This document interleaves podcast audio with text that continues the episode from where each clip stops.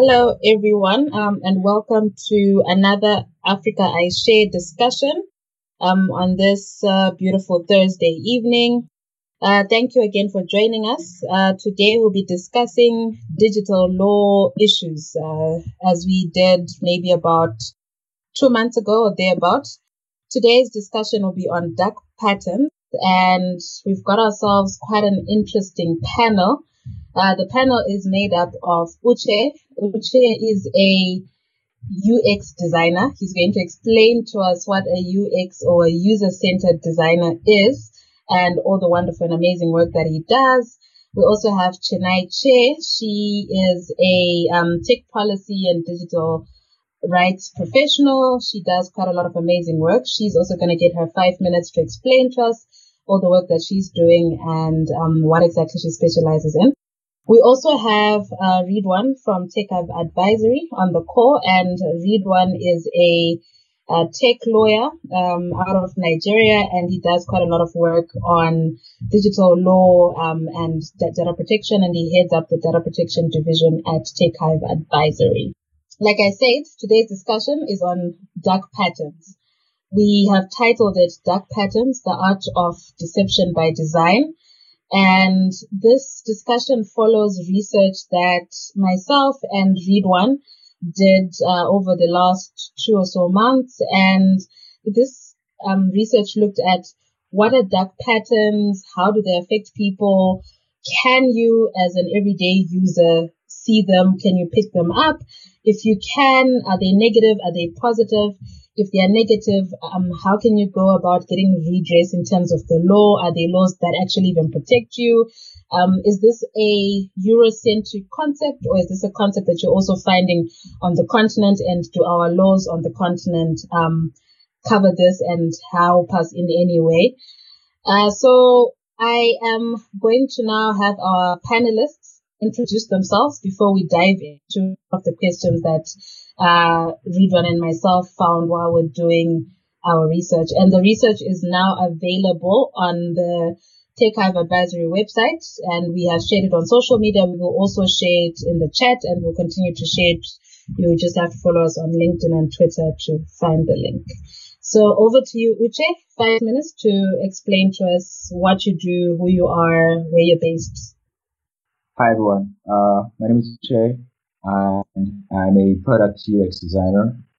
Uh, I have over three years experience working in marketing design, uh, product strategy, running design sprints, um, prototyping, micro interactions, um, really with a solid background in interface design and branding.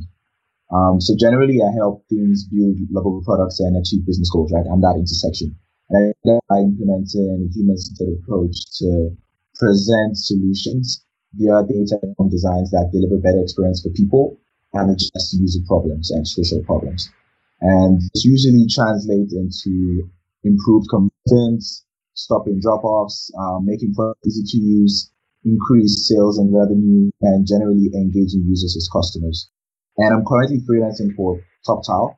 Um, it's an agency in, in San Francisco and also leading design for a startup um, who's trying to use software uh, to build um, a space where businesses can use tech tools as a way to enhance um, their own experience well. Before that, I was designing at Paga, and before that, I was working at Obodos, an agency in the UK. Um, so generally, in my field as a UX designer, right, I use design language and I use um, research and I use data and I use all the tools available to me generally to make digital experience better for uh, you as a user or the everyday human being. I'll go over to Chenai. Could you please introduce yourself? So, my name is Chenai, and um, I work at the intersection of tech, policy, and gender. And uh, my, my work over the last couple of years has really been trying to understand the um, the access and use of women, gender diverse people, and children and young people when it comes to actually accessing the internet and what it means for them in terms of their digital rights. Um, spanned over issues with regards to access, um, with regards to connectivity, and um, these lately privacy and data protection, um, and as well as artificial intelligence. So my work really is trying to center um, the experience of of people with technology rather than centering technology as the solution to issues. Um, I currently work at the Web Foundation as a gender and digital rights research manager, about which looks at four countries, Ghana, and tries to understand the experience of women's rights of their of women and men's rights, women in comparison to men, uh, in terms of accessing their rights and making use of the internet.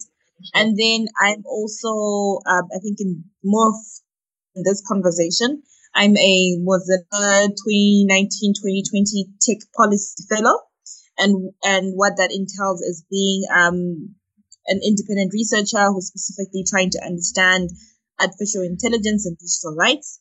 In this specific um, project, I've been trying to understand, assess the adequacy of privacy and data protection in a country like South Africa, which has a booming fourth um, AI market rather than fourth and to think about what does it mean for marginalized groups. So making use of um, feminist thinking and feminist theory in order to be able to understand what is the impact in terms of power dynamics, who is going to be benefiting, and at the end of the day, how do we make sure that these technologies, as they come up, do not um, result in increased injustices? Because we already know we we exist in context of injustices, especially from a gender perspective, that they can be used by the by the communities most affected of the issues that they face. So, yep, that's me in a nutshell. Thank you so much, Chenai, for that. Uh, Ridwan, a brief introduction, please. Yeah, my name is Ridwan Oloyede. Um, I lead the privacy uh, tech policy data protection team at Tech Hive Advisory.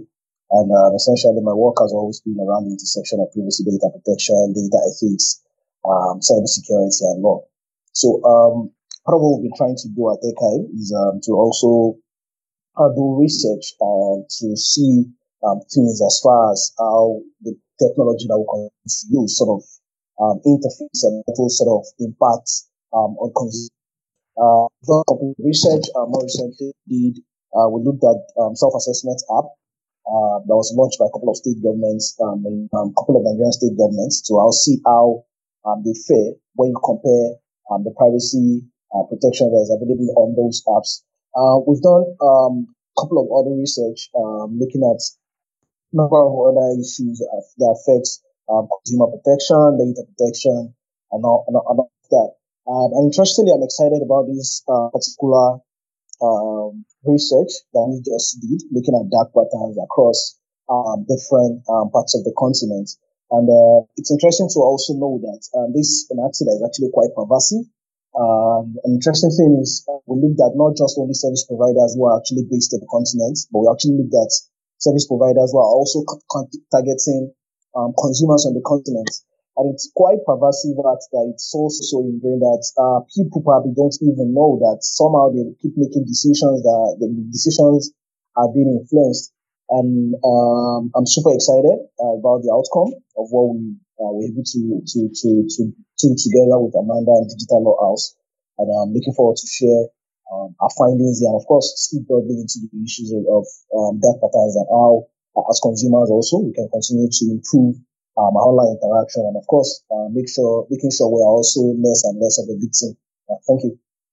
Thank you so much, Ridwan, for that. So, to not waste time, let's dive in. I am going to ask Uche because you are a um, UX designer. Firstly, what is UX design? Secondly, what are dark patterns? So can you just walk us through the whole design process and why do we have dark patterns? What are they?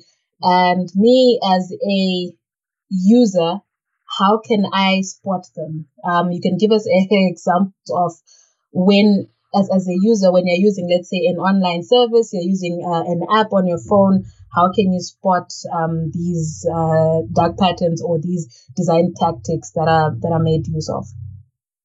Um, so to answer your first question, um, what is user experience design? Um, in a summary, user experience design is the process design team used to create um, products, user products sometimes that provide meaningful and relevant experiences to users, right? Um, it involves the design of the entire process of buying and integrating a product, including aspects of branding, design itself, usability, and function. Um, user experience design is also used interchangeably with um, user interface design. Um, but usability can be like a subset that differentiates um, the two segments of um, user interface and user experience design. And just like I'll just move quickly to what dark patterns are and how to support them and what some of these examples are. Now, because user experience design is directly intertwined with businesses, um, because as a user experience designer, you're not only trying to help the user, but you're also trying to help the business, your employers, or whoever you're working for, or whatever the product is or the product goals. Now, in some of these situations, making money is an essential part of any business, right? Um, so to create more profit, companies try try to build a more customer centric culture, right? And they try to deliver a personalized experience that creates excellent customer service and use that strategy, right?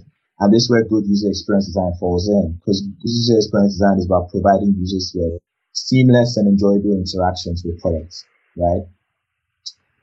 Or in this particular situation, it can be used to manipulate the user and trick them into making decisions that aren't necessarily good for them, but benefit the company, right? And then the later is what we are referring to as dark patterns. Um, now, dark pattern is a term that was coined um, by uh, I don't remember his name right now, but I think it was a UK um, his design leader, and he defined it as the art of presenting the user with crafty interface that tricks users into doing things that they might not otherwise want to do, right?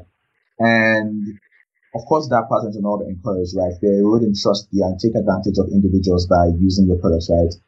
Sometimes they, they seem to um, prove to deliver results, right? Dark patterns deliver results, right? Um, but then it's only short term because they eventually lead to frustrated customers, um, deleted accounts, and sometimes even, and you've most certainly interacted with a dark pattern.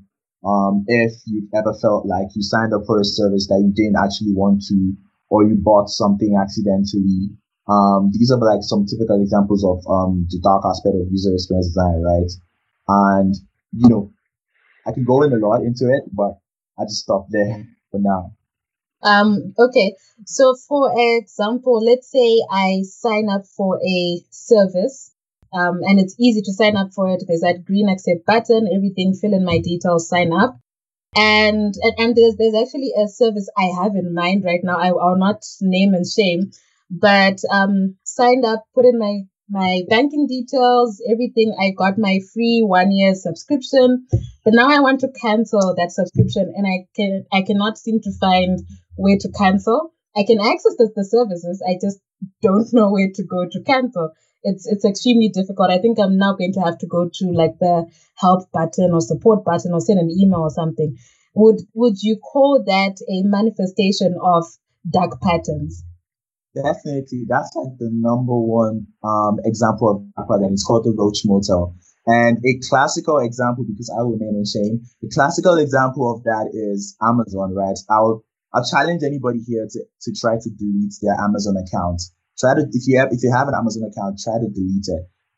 I promise you, it's gonna be the most frustrating experience that you've ever had in your life, right? So the Roach Motel is is a is a type of dark pattern where you know, companies use this trick to get people to sign up for premium subscriptions moderately. But then, like you said, the sign up process is fast, it's simple, but the cancellation options are usually hidden in some parts of the website where the user would, wouldn't normally think or naturally think to use, right? And Facebook did this a while ago, but then they switched it up where it was just a crazy experience for you to deactivate your account. And the same thing with Amazon. And the way Amazon does this is you sometimes you don't even need to sign up for you to access Amazon services, which is great. Um, but then if you eventually sign up and something happens and you want to delete your account, um, you're not going to find it in the help. You're not going to find it in my account. You're not going to find it anywhere in the place that you naturally think to use. You'd find it somewhere down, down, down at the bottom of Amazon websites in the footer where they ask for more. And now when you go into more, um, there's like another layer of something that you need to pick. Then when you choose that, there's another layer of something that you need to pick. And then eventually, when you're like at the third step, is where they provide you with the option to delete your account. And now that's not even the height of it because when you hit that button, you're not going to be able to delete their accounts. When you hit that button, they ask you some very emotionally manipulating questions like, "Oh, why are you trying to leave us? Um, what happened? Um, what can we do to make you stay? And if eventually you're frustrated and you're like, you know, I don't want this anymore, I just want to delete my account, and you choose to delete your account, they don't do that. They then direct you to a customer care service, like someone um, where you have to talk to, and then the person asks you or try to do like a survey or question you or why you want to delete your account. And this person's role is basically to like manipulate you further and persuade you to not delete your account, right? Mm-hmm. And then if you're not frustrated at that point, because the, the normal person would have been frustrated by this point, they're already gone. Uh, but then if you hold on and you deal with the customer service agent, mind you, this agent is not going to make it easy for you. You're going to ask them, oh, I want to delete your account. They will why? When you tell them why, they'll tell you, oh, what can we do to help you? How can we, you know, serve you better? Or don't leave, you know, is there like a different service you're trying to use? You know, if at the end of the day, you, you like, after spending like an hour, then you finally say, okay, you know what, we want to delete your account. They don't delete your account even at that point. It takes about three to five business days for your account to eventually, to eventually be deleted, right? And that's what the person is going to tell you. They're going to tell you that that that period, that waiting period, is basically a time for you to come back to your senses and mm-hmm. reactivate your account. So the Roach Motel is is a classic example of of that pattern and that we experience, you know, in our day to day lives. Uh, and it's actually a very fitting name. Um, I know, if, I think most social media platforms give you a 30 day window and you first have to deactivate your account. You wait 30 days. And I'm sure by day 25, you are clicking back onto your account and you just want to see what Ridwan is doing or what Chenai has posted. Um, but then just hearing you describe that very long process, I am thinking about the average everyday user that is possibly in a remote area um, and that hardly has internet access that possibly just may have struggled to buy a little bit of data to be able to access the internet and now they have to go through this entire long process just to be able to um, unsubscribe from from the particular service. So I'm not going to come on to Chenai and um, not to say men do not experience this. Uh, do not get me wrong, but I'll ask Chenai to firstly speak about um, research that she has been doing looking at access to the internet and access to simple things such as data for women and the digital divide. And how, when you look at things such as the um, Roach Motel, how that would negatively impact on women that are already struggling to get onto the, the internet itself. Over to you, Jenna. I mean, first of all, this is really fascinating. You'd think you're reading a sci-fi book, but it's actually a reality, right? Like to the extent to which um, someone is actually it's quite interesting when you think about that. This is not exactly a new quantity that at which it happens. If you're thinking about the advertising spaces and if you're thinking about like signing up for. So when I think about it in terms of context, right, it's a matter of locating in that context of of digital inequality. And in this instance, we know digital inequality is a reflection of existent inequalities that we um, and the difference that comes out for men and women is because when you look at access to education, and income. It's mainly women who fall short of the ladder, right? It's it's that experience of their like, their education, their access to education is quite limited uh, because of social and cultural nuances that exist in, in terms of do you invest in the girl child to actually go to school and have that level of education, and then when you think about income um, capacity, you just have to think about the pay gap the gender pay gap. So you have to locate that conversation of the digital gender divide and digital gender inequalities within that context. So as you were talking about these issues, I think what, what really stood out, sometimes people sign up for a service because it gives you that free option and now, and you've probably put in whatever access the service. If it says we require your, your credit card, but then what happens when you can't actually sign out or delete the account? So that for me has that impact on in terms of how then experience of being able to fully use the internet. Someone actually thinks that they've gained them so that they can access a service they want to access. And if you're thinking about it, for example, students who want to access an ed- editorial service for some work that they have, but now they get stuck in this Roach Motel because you do not know how to delete that particular page. And it extends over to to what you had planned and budgeted because you were trying to address a financial issue of accessing a service. So you go for for a free service. Now you're in that position where you can't even like exit the service. So some of us may be able, you know, like what, um, if you're thinking about digital inequality from that income perspective and having located that it's mainly women and gender diverse people without access to that level of income, what you then realize is that being stuck in this roach motel without being able to cancel a subscribe on your services. And I think that's really described because I'm sitting here and thinking, so how many times have I signed up for a service without really thinking about it? And then when you then think about it to, to the extent, to what extent can people actually have agency and control on these platforms?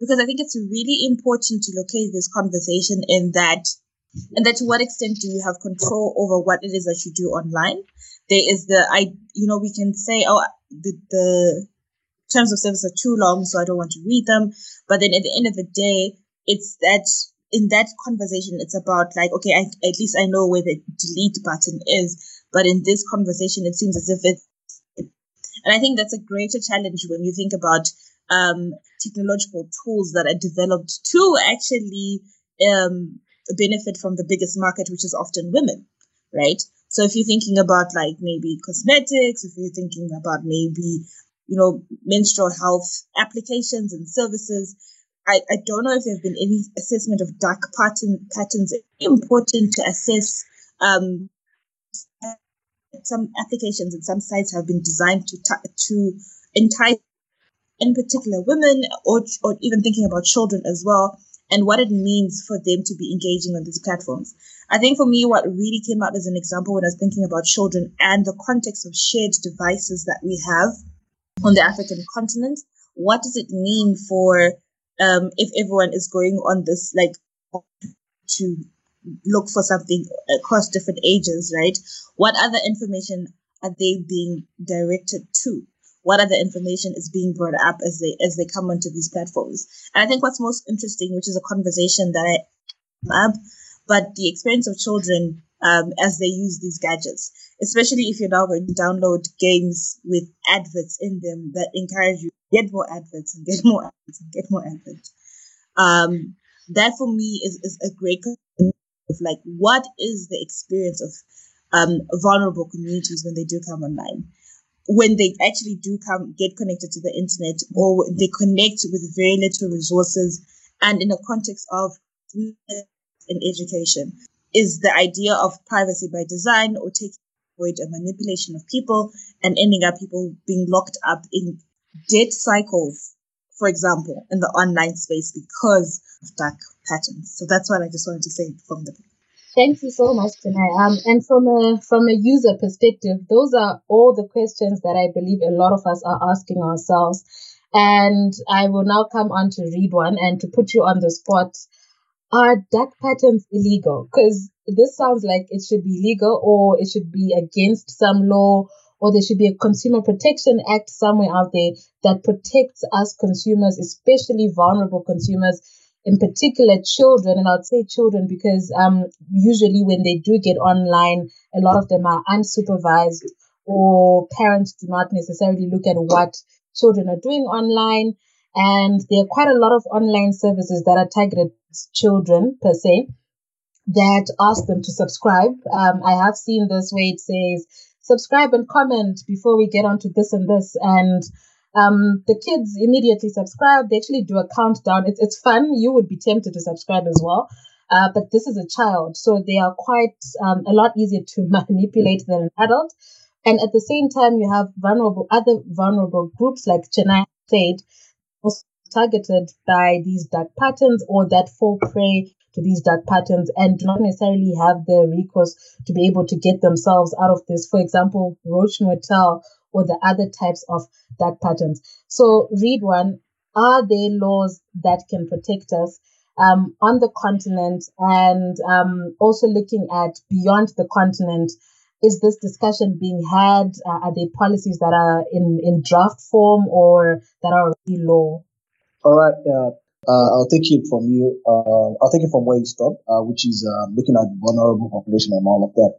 I mean, um, Chenai and Uche have um, amplified how much of um, a problem this is. In, in, in, the course of our research, we found really intriguing um, things. I mean, from some, um, from I mean, you know, there's a way which in which um, if you see something repeatedly, um, there's a good chance um, it could become your truth. Um, I mean, like um, there's this popular saying like you repeat a lie too many times, uh, even though it might become true, it's still not true. But then there's this effect uh, that's really hard, especially when if this alternative view or whatever it is is being um, amplified. And um, to put this into context, um, we've got situations where you have a version of dark pattern you call the, the, the friend spam. And that's when you have um, people um, sort of so this this this was like a model which LinkedIn was um, LinkedIn started with uh, a couple of years back. So in that very early phase where you could uh, where they could actually get access into your contact list and try to like connect you or send some sort of invitation to people on your contact list to come and join. Then after that initial invitation that you're actually um, asking the person to join, then they go on sending subsequent emails to that person and they make it look like the email is actually emanating from you. That's one, um, that's one face to it. Then you've got something like force continuity, hidden cost, um, price comparison prevention. Essentially, this like technically engineering manipulation into our everyday usage of um, the internet and the way we interface with technology. So somehow, because of lack of options, because they put this thing in your faces, um, in our faces um, with those interesting colors, hiding the options that probably even safe for your consumer um, in lighter in lighter shades. So what you see eventually is you see people ending up making decisions um, that are not really favorable to them, but rather to the brand. And Uche has rightly said that eventually, in the long run, I mean, in the short term, there might be little wins for you, but in the long run, you have unsatisfied cons- um, consumers, which, of course, your customer center would probably be dealing with that. You probably end up dealing with litigation at some point as well. So there's a longer term, the long term um, usage of this might probably um, spill into some losses for you as well. So, but to answer the question, other legal framework for it is actually quite, quite, quite very technical and um, quite slippery because there is currently no legal framework that I know and that we found in our research that specifically address this practice. And that's because it's hard to somehow distinguish between persuading a customer to buy something and manipulating a customer to buy it's a very thin line. I mean, it's like um, I don't know what parallels I can draw, but it's very, very thin line sometimes. Persuasion, it's not illegal. Manipulation, it's what's not illegal in that sense itself, but it's unethical. But you know, ethics is something that is quite objective and is actually quite subjective. I mean, and it differs across spectrum. So, uh, what we've seen and the reaction we've seen across the world is um, um, in the United States, for example, where you have so many big tech giants and where this is a popular practice. So, um, a couple of years ago, there was a proposal um, in the parliament or in the legislature to have um, a law called the Detour Act, which literally says if you have certain number of users on the platform, which is way over a million, I think about 3 million users or thereabouts, maybe a million, I can't remember, um, then you should implement some things. Now, you're expected to sort of create a process where you make some transparency declaration as to what you do, how you do, and how you do those things. Then it goes on to place some safeguards that actually in favor of um, consumers. But if we can't bring it back home, bring it back home to see what are the existing legal framework for this thing. Again, one thing we need to keep in mind is if you see that pattern sometimes, and especially from a service you use so, so, so frequently, you might not know. Anyone who has tried booking an hotel before or making an hotel reservation um, using any of these, um, whether all these hotel aggregators. You notice when you're trying to book, I mean, you just want to book an hotel and you just want to get out. And often than not, they always make the interface so easy I mean, from looking for favorable um, from location preference to um, whatever it is that you want.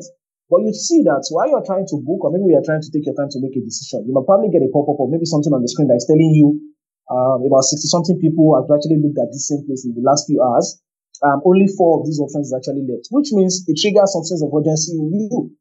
So sort of, hey, it looks like persuasion, but it's actually manipulation. But that's not even where it gets tricky. Where it gets tricky is when you're even bullied to make some decision. So I'll give an example. So part of our decision, uh, part of our research is something that goes on like the chance you can acquire a dash product are really, really low. And you know, if you're really an egomaniac, let me, let use that word, or your um, your self-esteem is going to get hurt by things like that, there's a very good chance you might probably want to prove them wrong that no, no, no, the chances is not like you end up buying the product. But that's like literally bullying you into making a decision, and that's manipulation. That's more persuasion in any way. So again, because the line is so thin, that is actually so hard to make the distinction.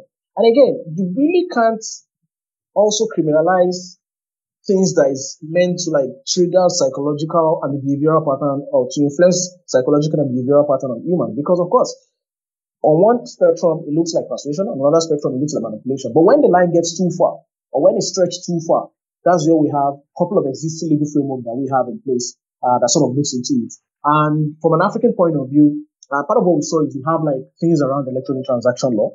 It's actually very clear about uh, contracting. And when you speak to contracting, um, there are laws about um, how, I mean, what constitutes um, terms of a valid contract, how you can't, um, I mean, force someone or maybe compel them um, illegally to actually make a decision. So all of these things are what we looked at. We look at data protection point of view because dark pattern could actually create a gross, uh, create a situation where you have gross privacy violation, which means, um, Amanda, you gave a situation of kids who jump on games. That's some of the things we found too. You see people asking, think of every quiz you take, uh, BuzzFeed, for example, you quiz on BuzzFeed, and sometimes you get questions in between it that are completely unrelated to the line of quiz you're taking. And honestly, they are actually not related to the quiz, but they're actually kind of extracting information from you. So you end up seeing there are some things you do that actually take more information or your personal data more than they should. And you are questioning, oh, what happened to data minimization? Don't take more than you need. So also, if you look at it in that spectrum, there are a number of things around fairness, around transparency, around accountability from these platforms that speaks to data protection point of view. Then we have the consumer protection point of view. And from the consumer protection point of view, the common thread we found in few African countries that have a consumer protection law is that they all also criminalize the act of making a representation that eventually is untrue. So, and when you look at this sometimes too, there are some of these things that are actually untrue. Like when you look at flight aggregators, and they tell you um, in so so minutes, if you're not careful, this thing might probably fly up, bullying you. If you look behind it, there's actually no one doing all of these things. There is no 20 people looking at anything. There is no 40 people looking at anything. It's just a brand putting out that information to actually make people make decisions that in favor. So we look from consumer protection point of view, from competition laws point of view, electronic transaction laws, and of course, uh, data protection law. So um, that's uh, those are like the few legal framework that we have that when we stretch them or when we construct them uh, in a very progressive sense, they could sort of offer some sort of protection to uh, to consumers um, as it is. But currently, um, there's no single framework that expressly mentions dark pattern as um, as something that is actually illicit.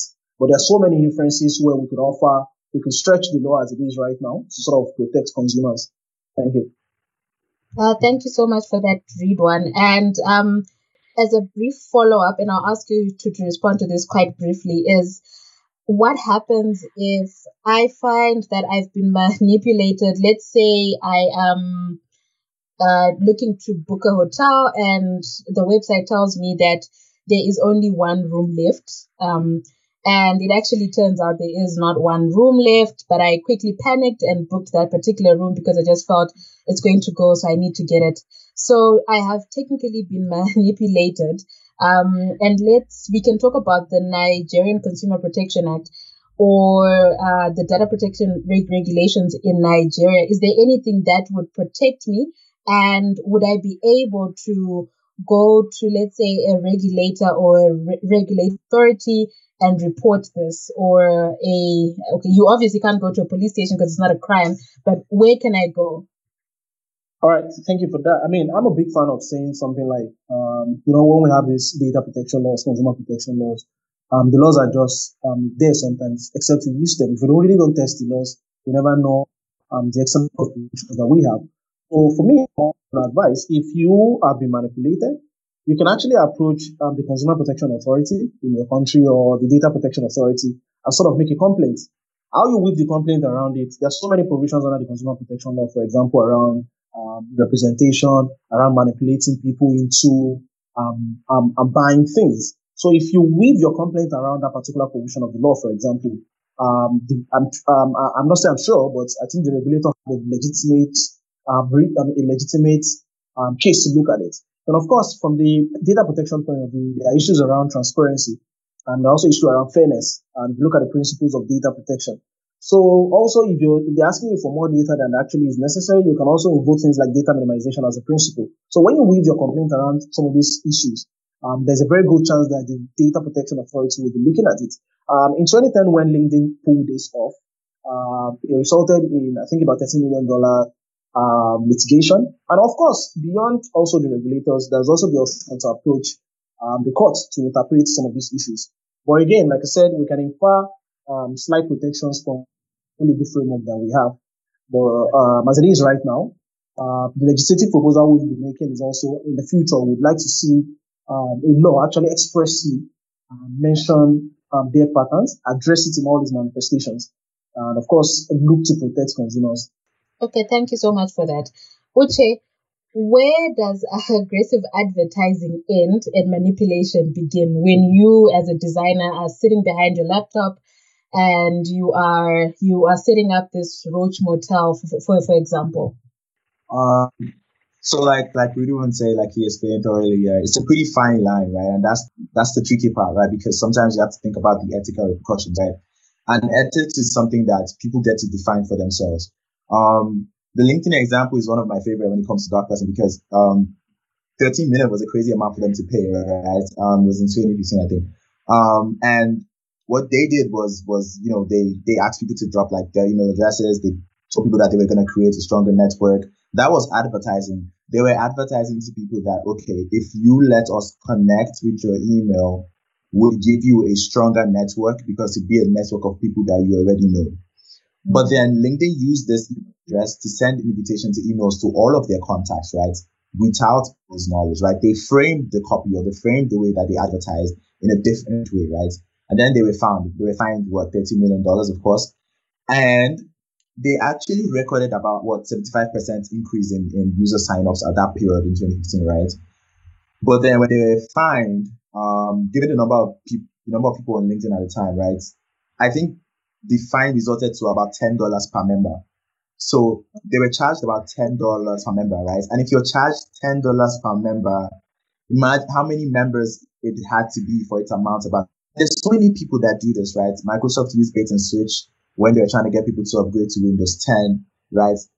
And it's an ethical situation because people, companies tend to justify this in the most ridiculous of ways. Um, I was reading an article earlier today where um, in the US, right, there's a company that was trying to justify um, deceptive design, right? And then they, they did a test to justify this, right? And in their test, they were able to successfully convince about 99% of their users to sign away naming rights for their firstborn son and to grant access to browsing history to their mothers, right? And the way they did this was they created a fake, a fake, um, like a fake test where where they asked people to sign up for something and they provided a terms and conditions. But then 99% of people that signed up did not read the terms and conditions. And in the terms and conditions, right, there were all of the things like, oh, we get rights to name your firstborn child we get rights to visit you once in a month. We get rights to all of these ridiculous things, right? And they were basically doing that to prove that it's not their fault. Users did not read the terms and conditions, so they signed. They didn't. They were like, oh, they didn't force people to sign. The terms and conditions were right there. You could have read it, but you didn't read it, so you're on your own, right? And that was basically what that company was trying was trying to express with that fake test, right? So people justify it in the ridiculous, in like ridiculous ways, right? Um, there's another example, right? When you think about it ethically, and you think about it from the position of a marketing manager or a sales representative whose job or whose whose life right now depends on the amount of conversion rates that he can get the company to within the next quarter, or whose job is um, depending on meeting their OKRs or their business OKRs, right? So people are feeling this pressure from the managerial position to deliver numbers and to deliver sales, to deliver, um, you know, user retention, right? To do whatever they have to do to get the business to where the business wants to be at. The truth of the matter is it's very short term because that then that then like pressurizes them into using different kind of languages or using dark patterns, using different types of tricks and, and manipulative methods to convince users to do things that they don't want to do.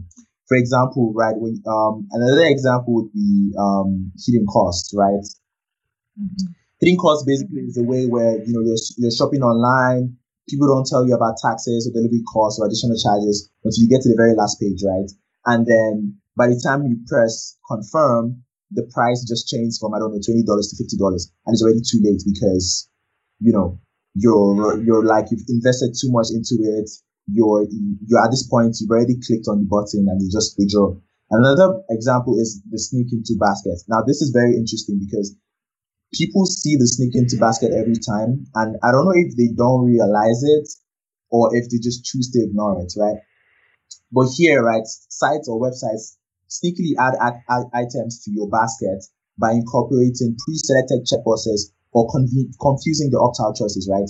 And it's basically a way for businesses to increase sales in a new product or to increase sales in a product that's on promotion, right? And in on the business side or on the manager side, like you're happy, you can see that your product is the, the plan has worked, right? You you've seen more sales. GoDaddy does this a lot where if you're trying to buy a domain, they tell you that the price of a domain is um, maybe what $13 per, per year, um, or I don't know, $12 per year trying to buy like a dot com or something, right? And you're seeing that, you're seeing that price in your mind. Maybe you only have $20 or maybe you only have like what, $50 in your account and you just want to buy a domain because you want to start a business sometime next two years, right? And you see that $13 and you, you're going through all these processes, I don't know, two, three steps along the line. And at the final checkpoint, maybe like three steps, they've added like three new things into your cart. They've added um, data security. I don't know. They've added SEO stuff.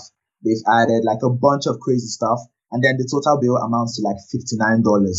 And you've invested so much into this, you know, at this point you don't even want to you don't even want to go back and then you you couple that with with um the classic model where they're pressuring you and they're bullying you and they're telling you oh two people just bought this. Oh we're running out. Oh um this is about to sell out. Um you know 21 other people are looking at this thing. And you're you're right there. You you're you're focused on trying to make a decision. You're freaking out. Okay do i need to do this? Do i have to do this? If i don't do this i'm not going to get another opportunity. And basically that is when you feel trapped to make that decision, right? And as a designer, right, um, the, the problem the problem now says right, who's responsible for this kind of things, right? Um, who gets to decide um when to or why not to or how to maneuver around these things, right? Who gets to decide now that that person is bad and we should stop doing it? Because on the designer part, right, on the it just comes out to ethics, right? Ethics as a human being, right? Because on, on the on the designer part or on the marketing part, right, the person is just taking orders. He's taking orders from the top level. At the top level part, the manager or the CEO, whoever he is, is trying to make more sales. Money is important to him, right? And the truth of the matter then becomes that, um, or the natural conclusion is that, you know, people look to the designers and they say, because we operate at the intersection of user and business needs, we have the power to keep both sides in balance, right? And then articles or people then encourage designers to push back on OKRs or to speak against these features that don't align with their values. Basically, like we have the opportunity to speak against it, be like, okay, this thing isn't right. But then people paint designers as referees in the game of tug of war between business and users. Meanwhile, designers are just the rope, right? People are pulling us and they're like, okay, users on the other side are pulling us and like, okay, we don't want to do this. Businesses are pulling us and saying, okay, we want to do this. So designers are just the rope. They're not really the referees, right? And they're trying to find ways to, most designers are trying to find ways to basically find a safe space where they're not in the blame. They're like, okay, I took the order from the businesses or I was what to do. I shouldn't be blamed for this. But the truth is, you have the you have the you have the freedom to decide for yourself and speak up against this OKRs or speak up against these features that people are trying to introduce and be like, okay, no, um, there's a better way to do this, or there's a better way to get people to trust us. There's a better way to get people to buy in our services. We don't manipulation is not a great way to market our services, right? You know, Um, and that's the that's the that's how I that's how I personally differentiate my my design work, right? I see it as you know there's manipulation and there's persuasion, right? Manipulation is way is is where you trap people into making a decision, right? You basically put people in a box, right? And another example of that is con- confirm shaming. I think we do want to touch on that a little bit, where he was like, confirm shaming is a typical example where um you know there's, there's you're on a website and there's a pop-up right and then the pop-up is probably giving you like a free service or something um or they're trying to sell you to subscribe or they're trying to get you to get a promotion right? And the yes button says yes i'd like to subscribe for 30% off or a free service. And the no button says um no i won't subscribe because i like to suffer. Or no i don't like good things in life. Or no something that emotionally bullies you or manipulates you to or shame you into saying yes. Everybody loves free things. You don't have to make me feel horrible because I don't want to buy into your service, right? So as designers, right, we, it's it's on you to say, okay, no, I don't want to trap this person. An easier way to go about it would be to guide people into making the service. And that's the difference between manipulative design and persuasive design. Manipulative design traps you persuasive design guides you, right? And when you're guiding someone, you're not, you know, but I'll pause it there. Okay, thank you so much for that. And as you were explaining it to me, it just became extremely clear that there is a very thin line um, between you trying to market a product and persuade someone to use your product uh, versus you in the end manipulating them. Um, we are running out of time, so I'm going to quickly go on to Megan's question. I think Ridwan has read it, but is what is Megan is essentially asking is do we need new laws or should we try amend the laws that we already had to cater for dark packet for, for dark patterns? If we amend the laws, um, we will also come across the issue of um, there's cross cutting of sectors and there's cross cutting of issues. So let's say if, if you amend the Consumer Protection Act in a particular country, um, will we then have an issue where we haven't dealt with some data protection provisions and we also need to then amend the Data Protection Act in that particular country? Uh, how do you suggest we go uh, about this? And I would also ask you to then also give us your concluding remarks from a policy and legal perspective. All right. Uh, thank you, thank, thank you, Amanda. Um, thank you, Megan, for the question. I mean, I was trying to um, type, um, type my response. Yeah, I mean, my, I mean, the, I mean, my own uh, saying dark pattern should be specifically addressed is because um, it manifests in, I mean, depending on what model you're looking at. Um, if you look at um, the founder or the person who, the UX designer who actually first used that phrase, I mean, it has about maybe about 14 different manifestations of what that pattern is. Um, then if you look at um, the Princeton University developed their own model, um, and they have about almost 10, somewhat related, but I mean, you see the overlapping, and you see the overlap in, um, in those models that they developed to identify um, dark patterns. So, I mean, if we just, um, if we want to use the existing body of law, then it means um, we're looking at bit on bit here and there that offers just slight uh, protections here and there. It's similar to when um, when you're in a country where you don't have maybe an express data protection law, but rather um, the protection maybe offers privacy in your constitution, and maybe some bit of sector specific laws scattered around. That's the same. I think that's the same picture we find ourselves. Uh, as pretty much we have um, the consumer protection framework um, trying to um, sort of guard, um, sort of offer safeguard to consumers around uh, manipulation and all of that uh, often or not, the way these laws are couched, they are not couched in the sense to um, sort of conceive what this manipulation could be in the digital space. So, and that's why the peculiarity of how the digital space works has to sort of uh, be taken into consideration in future amendments of law.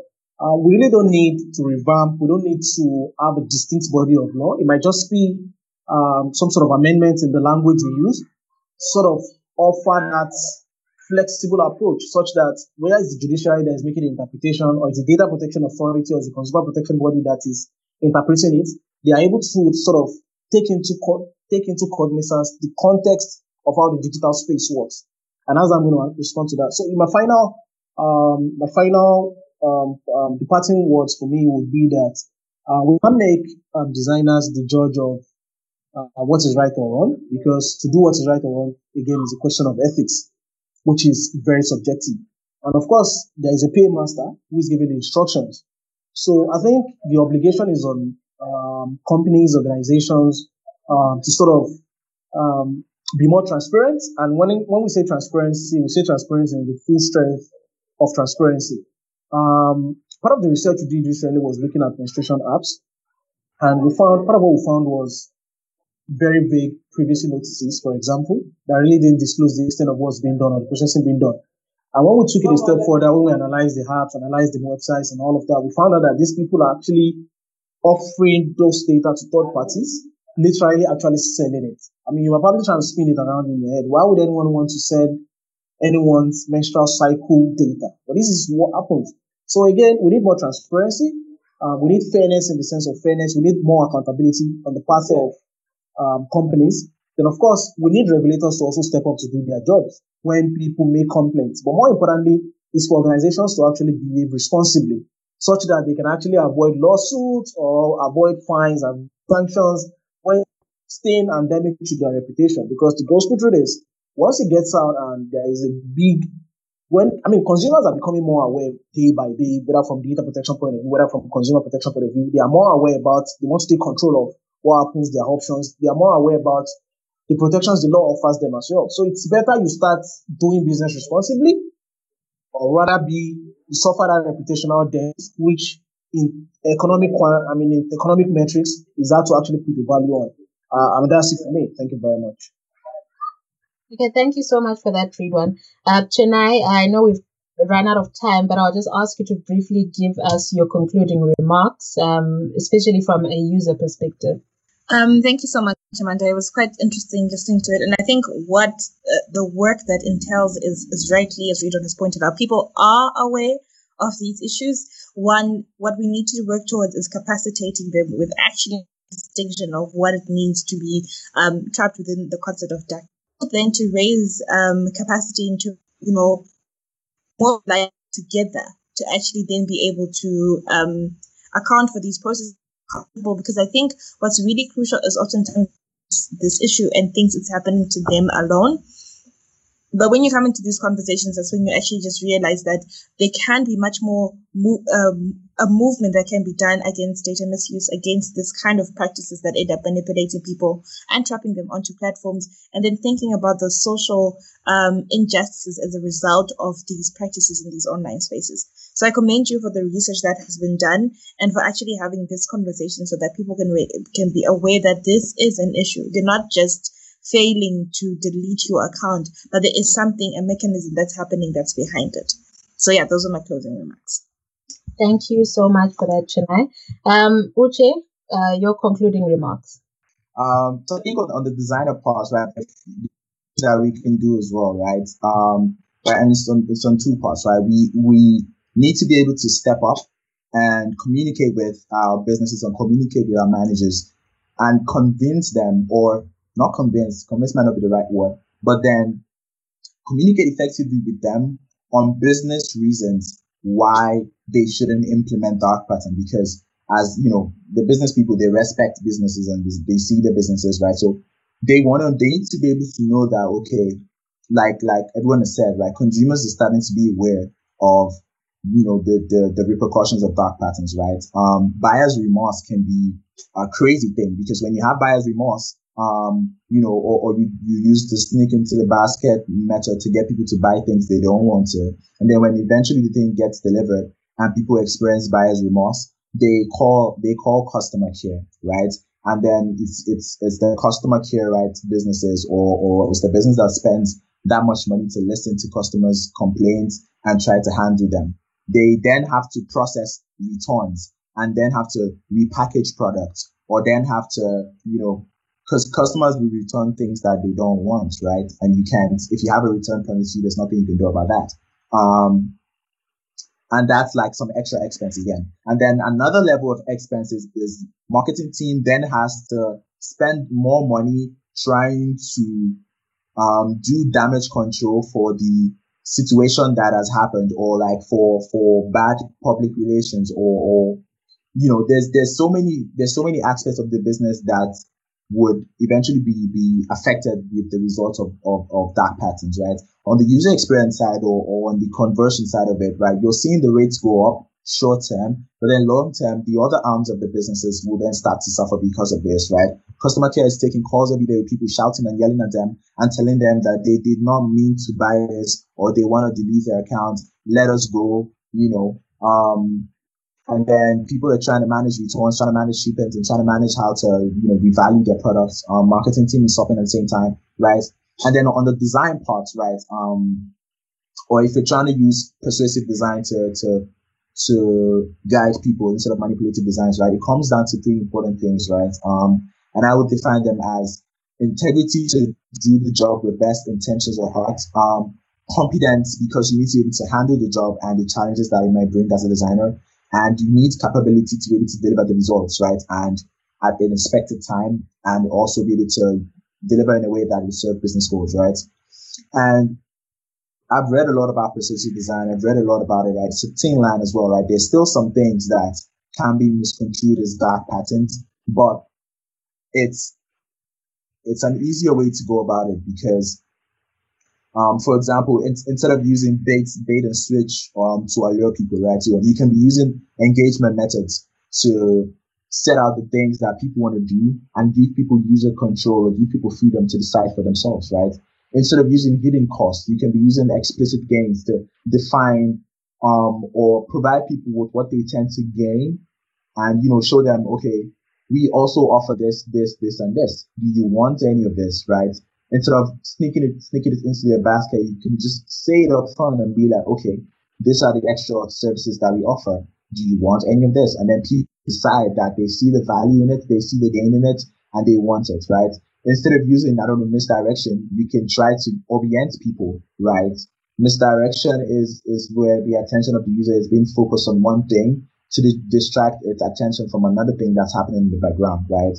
Um, you, you can stop using trick questions and you can use treat, treat questions instead, right? There's so many, there's so many ways that, that we can rethink the role of a designer in this, right? Um, and I think one, one, um, important thing to mention is that what's important to realize is that as designers, our work has a massive impact, right? Um, our work has a massive impact on people. It can harm as much as it can help people, right? Um, and that's that's what designers need to be aware of.